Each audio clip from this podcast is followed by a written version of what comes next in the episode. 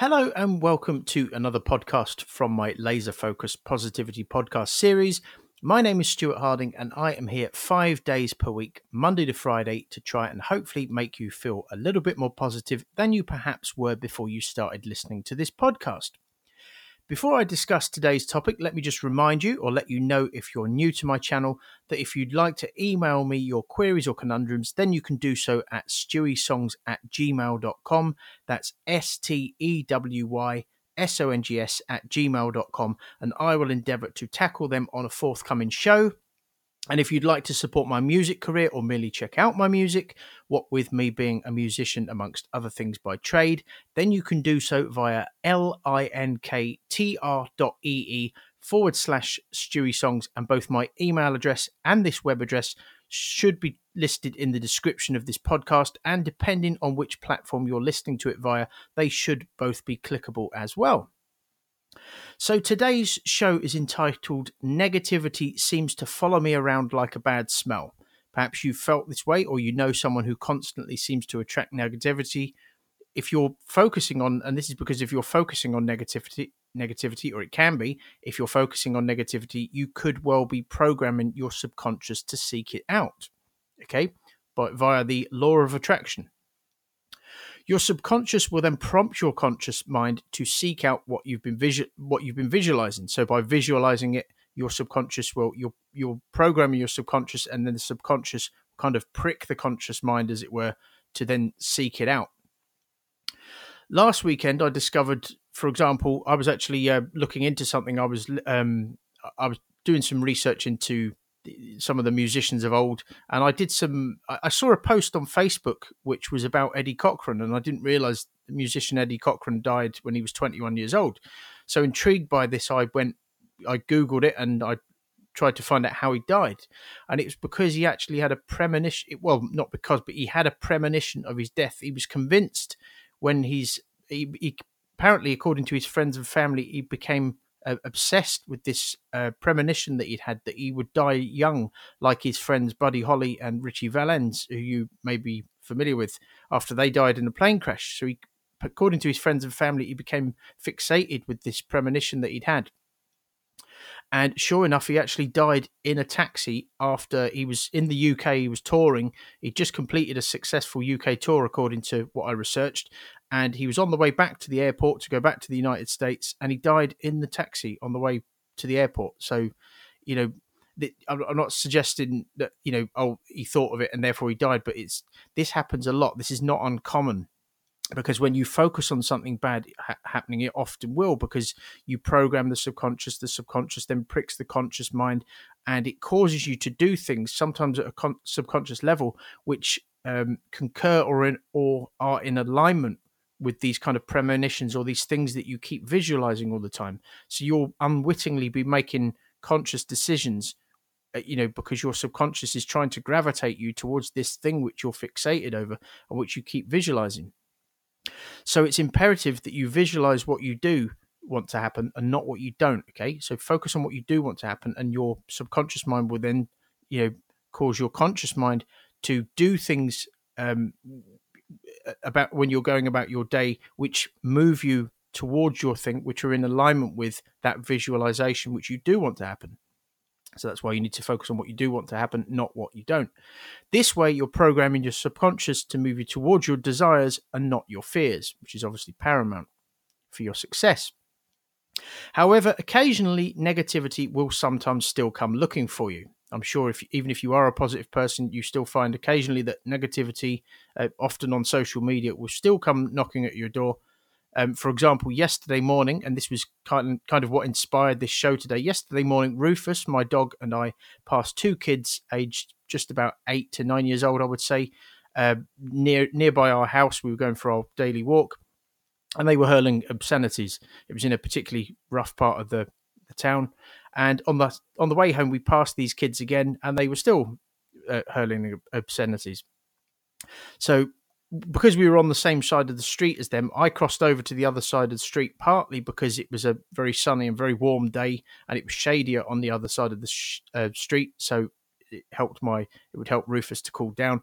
But I was also crossing over partly because I was trying to avoid these kids and any possible confrontation because from the language that was used, it seemed inevitable to me that these kids probably like confrontation as well. But sure enough, as soon as we crossed the street, the kids crossed the street as well. I'm sure you've had this happen when you're trying to avoid people. They often seem to go the same way as you. Um, you probably experienced that on the road. You'll turn off somewhere, and a car that's been tailgating you will will be going the same way as you. Just seems to happen sometimes. So these kids were now right behind us. So I pulled over onto the grass. Okay, there was a grass area uh, uh, to one side of the pavement. I pulled over there uh, and I made out that I was interested in some building work that is going on near our home. I wasn't actually interested in in it. I've seen it a million times before, but I was trying to show these kids that I what you know the way they were behaving was of no interest to me. That's what I was trying to do. And by this point, the kids were now a little uh, some distance from us, and one of them shouted quite aggressively, "Can I pet your dog?" like that.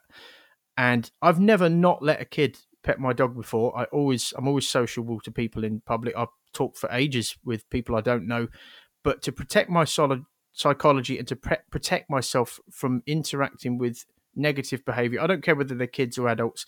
You know, it's paramount for me, especially because I trade the financial markets and trading is almost entirely psychological. It's param- it's of paramount importance to me that I distance myself from any kind of negativity. So I I just turned and looked at the guy, the the kid that asked me, and I just turned turned away and carried on looking at the building work. And I was expecting some kind of confrontation, and it never came. They never responded to my lack of a response. And uh, this this kind of leads me on to the next point. Negativity feeds on our reactions, so don't give it any kind of reaction at all it might it might take more than one silence for negativity to get the hint, but very quickly the penny will drop and it will stop trying to force its way into your inner circle.